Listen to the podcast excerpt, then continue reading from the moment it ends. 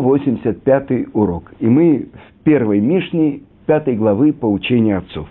Я напомню вам Мишну. Здесь не упоминается э, мудрец, который говорит эти слова. Это как бы собрание выражений. И вот то, что мы уже говорили, это обозначение десяти. Число десять. И сказано так. Десятью речениями сотворил Творец мир. Что отсюда мы могли бы выучить? Ума Талмуд Ломар, это обычно что из этого мы учим?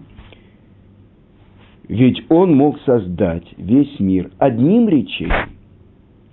Так почему же он сотворил мир десятью речениями, чтобы взыскать со злодеев, которые губят мир, сотворенный десятью речениями, и чтобы воздать праведникам, которые поддерживают существование мира, созданного десятью речениями. Итак, мы уже говорили на предыдущих уроках про то, что есть разница между первым речением, Берешит, которое тоже речение, и девятью следующими. Потому что первым речением было сотворено Еш Миайн, то есть реализовалось то, что до этого как бы не существовало в мире. И это то, что написано Бара – брия, творение. А дальше Вайомер Алоким и Иор. Первое э, обращение к творению. То есть это то, что было, и то, что обрело форму. То есть как будто Творец берет и обращается к тому, что должно реализоваться в мире. И первое – это свет, и так далее, десять речений. Но ведь Творец сотворил мир десятью речениями, а не одним. Зачем же сказано, он мог бы сотворить его одним речением? И, несомненно, мы понимаем, ведь мир сотворен десятью речениями. Так что из этого мы должны выучить? Так объясняет это мораль из Праги. Чтобы взыскать со злодеев, какая разница? Если кто-то, э, скажем, покупает машину – в десятикратную стоимость, чем ее рыночная стоимость. И кто-то ее разбивает или крадет, он будет платить десятикратную стоимость или однократную. Несомненно, однократную. Что же из этого мы учим? Мог сотворить одним речением, а сотворил десятью. Итак, объясняет это Мидраш Шмуэль. Зачем Творец сотворил мир десятью речениями? Ведь мог сотворить одним. И отвечает, чтобы взыскать со злодеев. Но ведь Творец, Он, само имя Творца, которым сотворен весь мир, это четырехбуквенное имя Творца, которое означает «милосердный». Он же хочет делиться добром – так что, он сотворил мир десятью речениями, чтобы взыскать со злодеев, то есть больше их наказать. Мы говорим, он продлевает э, долготерпеливый, не проливающий гнев.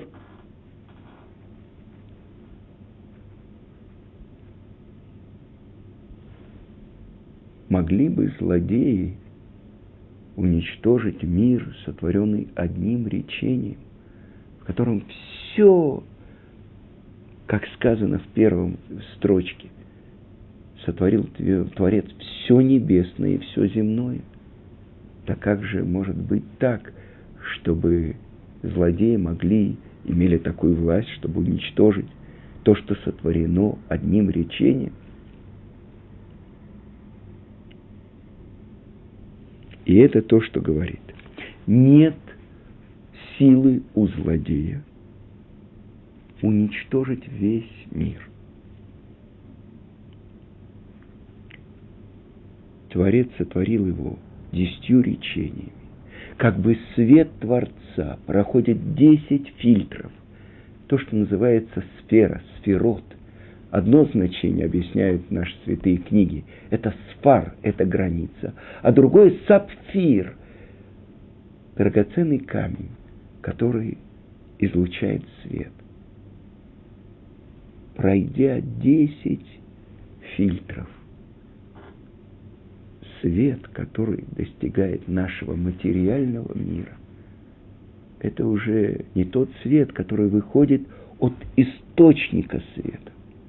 Так вот, то, что объясняет Равхайм из Воложина в книге, комментирующей нашу книгу, которую мы учим, Перкея вот, почему сказано «ли пора» взыскать злодея. И он объясняет это так. Пираон на иврите – это выплата долга. Чтобы взыскать тот долг, который они должны, который уничтожает мир, который сотворен десятью речениями. Но мы пока не получили ответ, почему именно десятью речениями. Это тайна, которая открывается. Творец управляет миром через вот эти десять фильтров. Десять речений – это сотворение полного, объемного управления тем, казалось бы, самым бездуховным, самым материальным миром, который конце, во что воплотился этот свет. Как вообще Творец творил мир? Сказано, он смотрел в Тору и творил мир. То есть речением Творца творился мир. Так э, что же здесь сказано? И это то, что объясняет Равхайм из Воложина. Возможно было бы существование чего-то, ну, противоположного источнику света, и либо желанию Творца. Как это возможно, что если Творец сотворил свет, ну, и мы понимаем, есть разница между духовным светом и материальным светом. Материальный свет нашего Солнца и духовный свет семи дней творения до того, как солнце было повешено на небо, солнце, луна, звезды. Это свет, в свете которого видно было от конца света и до конца света. Все открыто. Если сейчас мы посмотрим, ну, э, зрение человека, человек видит на, ну, я не знаю, на сколько-то метров, на десятков метров, даже, может быть, хорошо видящий на километр, но совсем другое зрение, когда человек смотрит, например, э, в увеличительное стекло, а если он смотрит в телескоп. Так вот, то зрение, которое, которым человек видел от конца света и до конца света. Первый человек был сотворен в шестой день творения. И до его греха все открыто ему было он пронизывал все духовные миры и только чуть-чуть касался материального мира. Творение рук Творца. После своей смерти сказано, что самая грубая часть тела человека, пятки, сказано, светились, как два солнца. Это после смерти. И это после греха. Так вы понимаете, какое творение был человек. И какой свет – в свете какого света он видел весь мир. От источника и до... Представьте себе, возьмем булавку и наколем на нее бабочку. Так вот эта булавка, которая протыкает эту бабочку к подушечке, на которой она будет экспонироваться.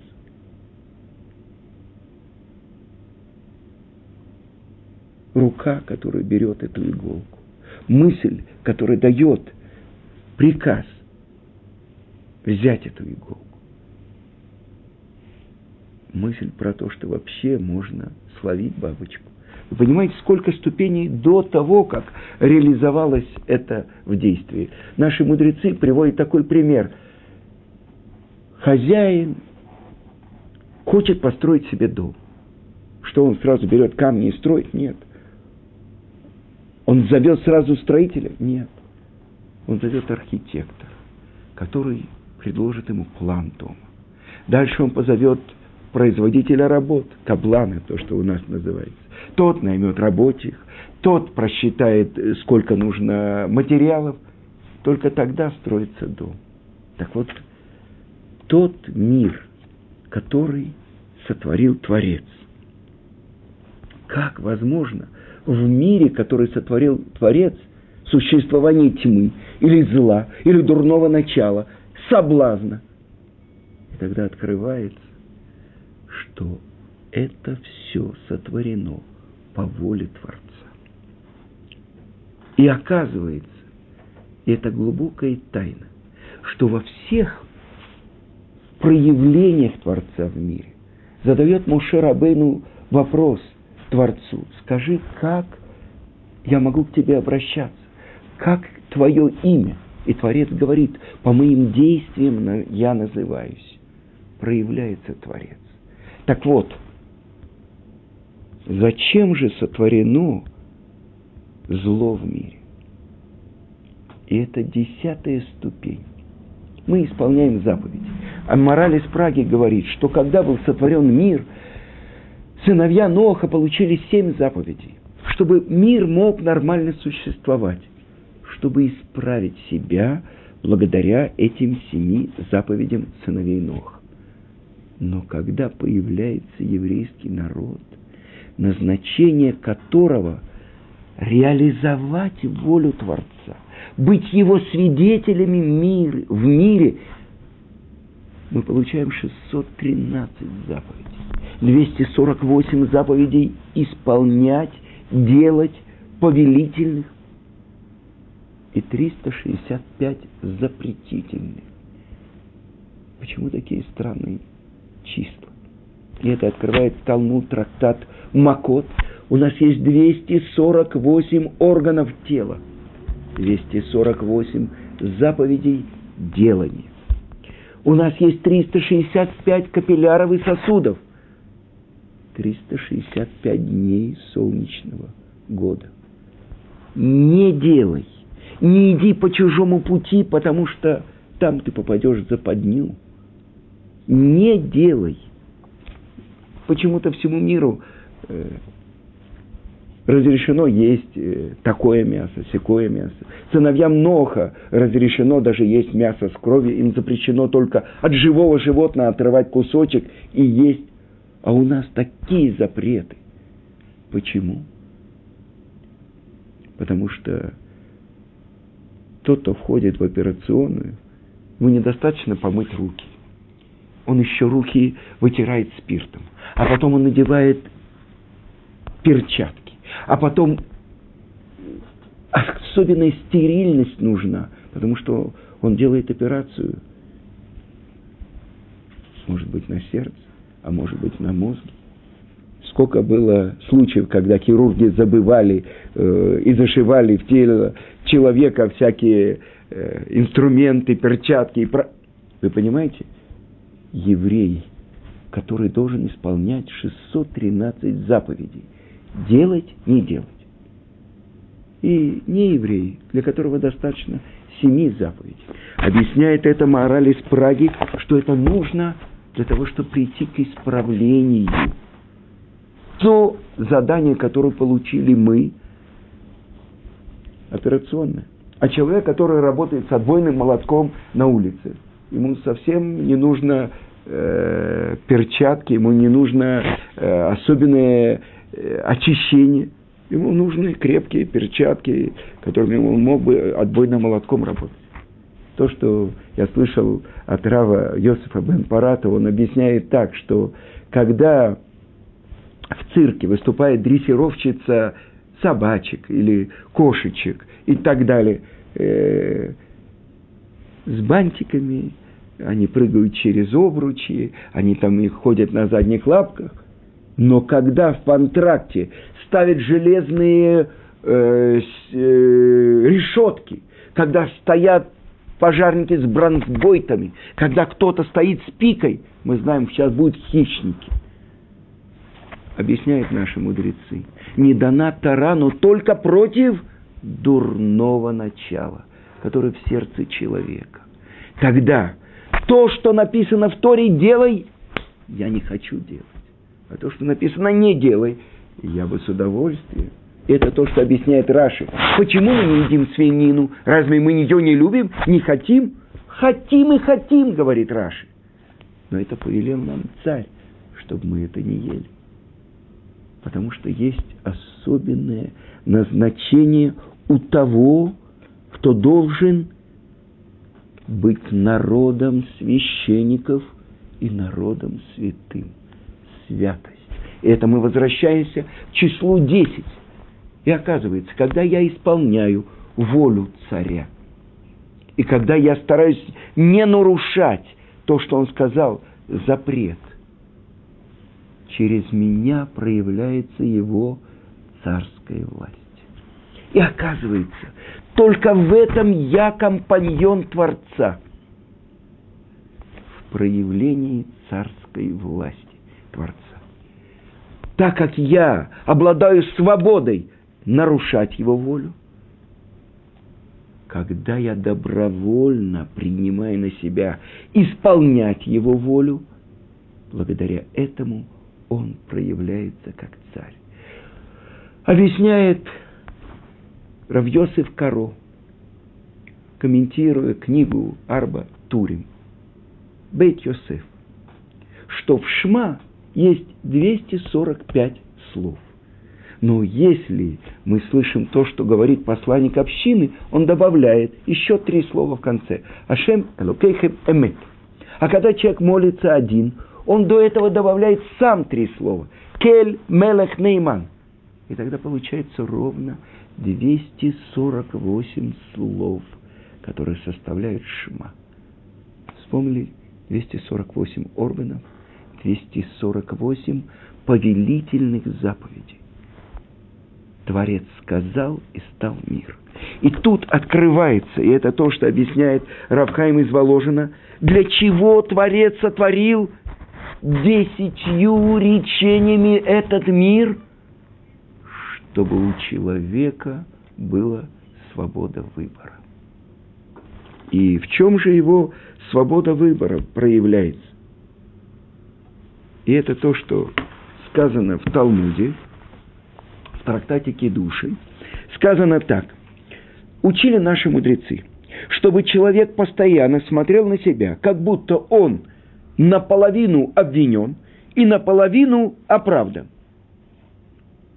Что это значит? Если он сделает одну заповедь, счастлив он, что он перевесил чашу весов на оправдание. А если он сделал одно нарушение, он перевесил чашу весов на обвинение. И что же получается? Обвинение против него и против всего мира. Но как это так сказано? Что злодеи уничтожают мир, который сотворен десятью речениями? Мы же прочитали то, что э, Мидраш Шмуэль говорит, они не могут уничтожить наверху. Они только в поле своей деятельности, в поле своего выбора они могут уничтожить. Тогда что? Это приводит Рамбам в комментарии на нашу Мишну. Как же они уничтожают мир? Они уничтожают свой мир. Потому что сказано, каждый человек идет леоламо, в свой мир. Месилат Ишарим вначале говорит – что то, что человек обязан делать в мире своем. Тогда оказывается, что когда человек побеждает свое дурное начало и выбирает исполнять волю Творца, этим он реализует, дает существование миру. Когда он нарушает волю Творца, кого он уничтожает – Прежде самого, прежде всего самого себя. И чтобы взыскать со злодеев, выплатить им, отплатить им, сказано, какой мерой человек мерит, такой отмеряет ему. Так кого же они уничтожают? Свой мир. И сказано так, чтобы был человек осторожен. Написано так, э, это написано э, в трактате Санедрин, 37 лист. Почему человек сотворен единственным? Чтобы научить тебя, что каждый, который уничтожает душу одного человека из, из Израиля, засчитывается ему это, как будто он уничтожил целый мир. А каждый, который дает существование, защищает, спасает жизнь одного из народа Израиля, засчитывается ему, как будто он спас весь мир. Поэтому, продолжает Талмуд и говорит, каждый человек должен сказать, ради меня сотворен мир. Итак, мы видим в начале творения сотворены земля, небо, э, звери, птицы, солнце, луна, звезды. Ради кого? Ради того, кто был сотворен последним, человек.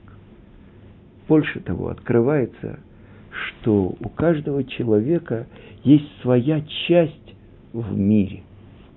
То, что учат наши мудрецы, за заслуги Моше Рабейну еврейский народ в пустыне получил ман. Ман. Потому что Моше, имя его, Киминамай Мишитигу, так называет его дочка фараона Батья, потому что из воды я тебя вытащила.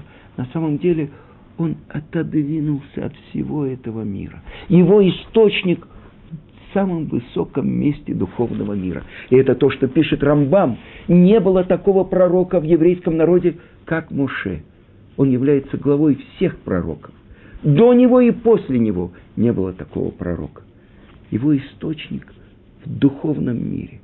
И только ради еврейского народа, которого несет на своих руках, он ест, пьет, но за его заслуги мы получаем – хлеб с неба. И это то, что говорит Моше неоднократно. Венахну ма, а мы что? Ма. Никаких желаний, никакой связи с этим миром. Благодаря Моше мы получаем ман. Но задает вопрос Талмуд. Была ли какая-то женщина, которая родила 600 тысяч? Ну, 6 рожали за один раз. В Египте, ну, даже 5 раз рожали. 30. Ну, есть один нищий у стены плача, который собирает деньги. Я его каждый раз спрашиваю, сколько вас?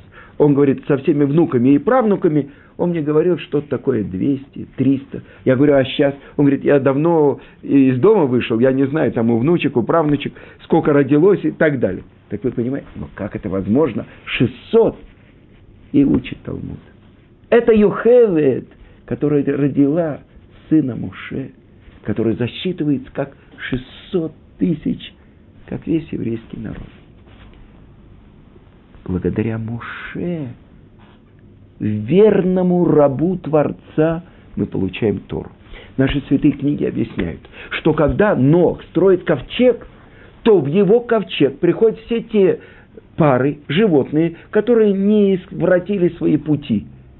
И это его часть мира, часть мира, животного мира, который принадлежит Ноху. Тогда вы понимаете, есть у нас какие-то птицы, которые имеют отношение к нашему миру, какие-то звери, какие-то деревья, какие-то, я не знаю, реки, моря, то, что имеет отношение к нашему миру. А что же такое мир? Это реализованное слово Торы, которое вот в таком виде существует. Но может оно, оно существует постоянно. Мы знаем э, скалы, э, я не знаю, деревья, которые сотни лет. Оказывается, каждое мгновение, постоянно Творец творит мир. И мы сами тоже. Каждый день, когда человек открывает глаза, еврей, и говорит «Модени или фанеха», «Благодарю тебя, Творец, за то, что ты вернул душу мою, велика верность твоя». На самом деле это в какой-то степени новый человек. Потому что то, ради чего я открыл глаза вчера, это не то, ради чего я открываю глаза сегодня. И наши святые книги говорят, что когда возвращается душа в тело спящего человека, есть та часть, которая, новая часть, которая предназначена для работы этого дня. И вдруг открывается удивительная вещь.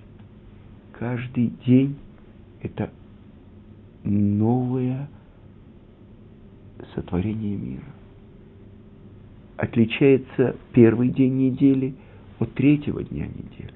А суббота отличается от всех шести дней, потому что она собирает в себя все, потому что из нее выходит все. Вы понимаете? Так вот, человек, который сотворен последним, для того, чтобы он был компаньоном Творца. «Атемей дай, вы они кель», говорит Творец. Вы мои свидетели, тогда я, Бог. И это то, что продолжает Талмуд и говорит. Ой им, злодеям,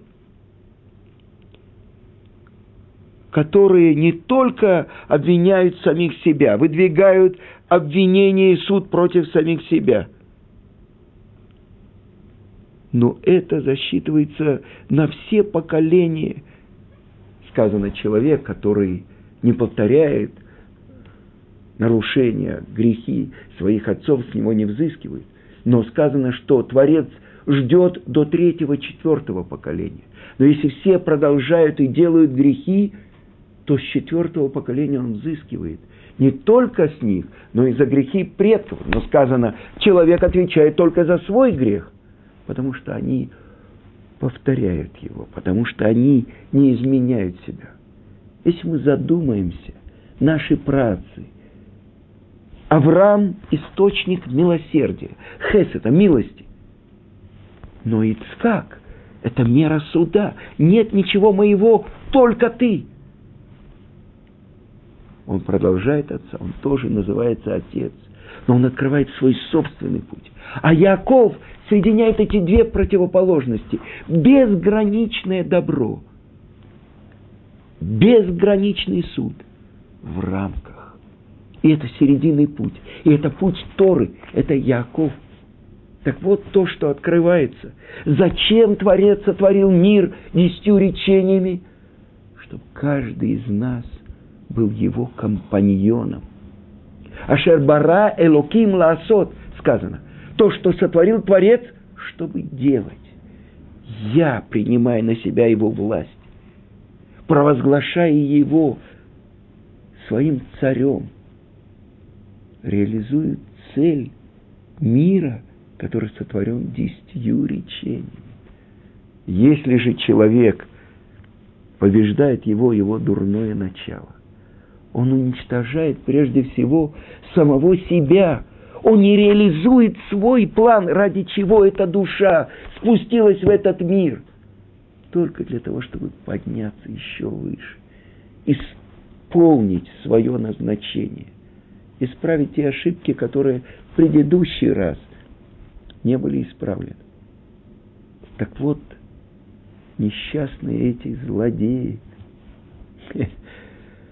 которые уничтожают мир, который сотворен десятью речениями, и чтобы дать плату праведникам, которые дают реализацию, которые дают возможность существовать миру, поддерживают существование мира, который сотворен десятью речениями.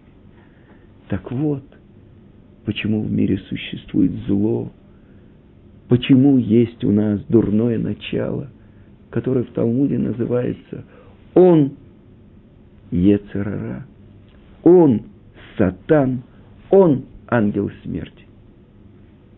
Для того, чтобы у меня была свобода выбора, и чтобы я добровольно принял на себя исполнять его волю. В этом – назначение еврейского народа. И ради этого сотворен мир. Чтобы мы были его полными компаньонами. И тогда мы придем, и Творец даст плату. Но не ради платы мы служим Творцу, а для того, чтобы приблизиться к Нему и исполнить свое назначение. На этом пока мы завершаем.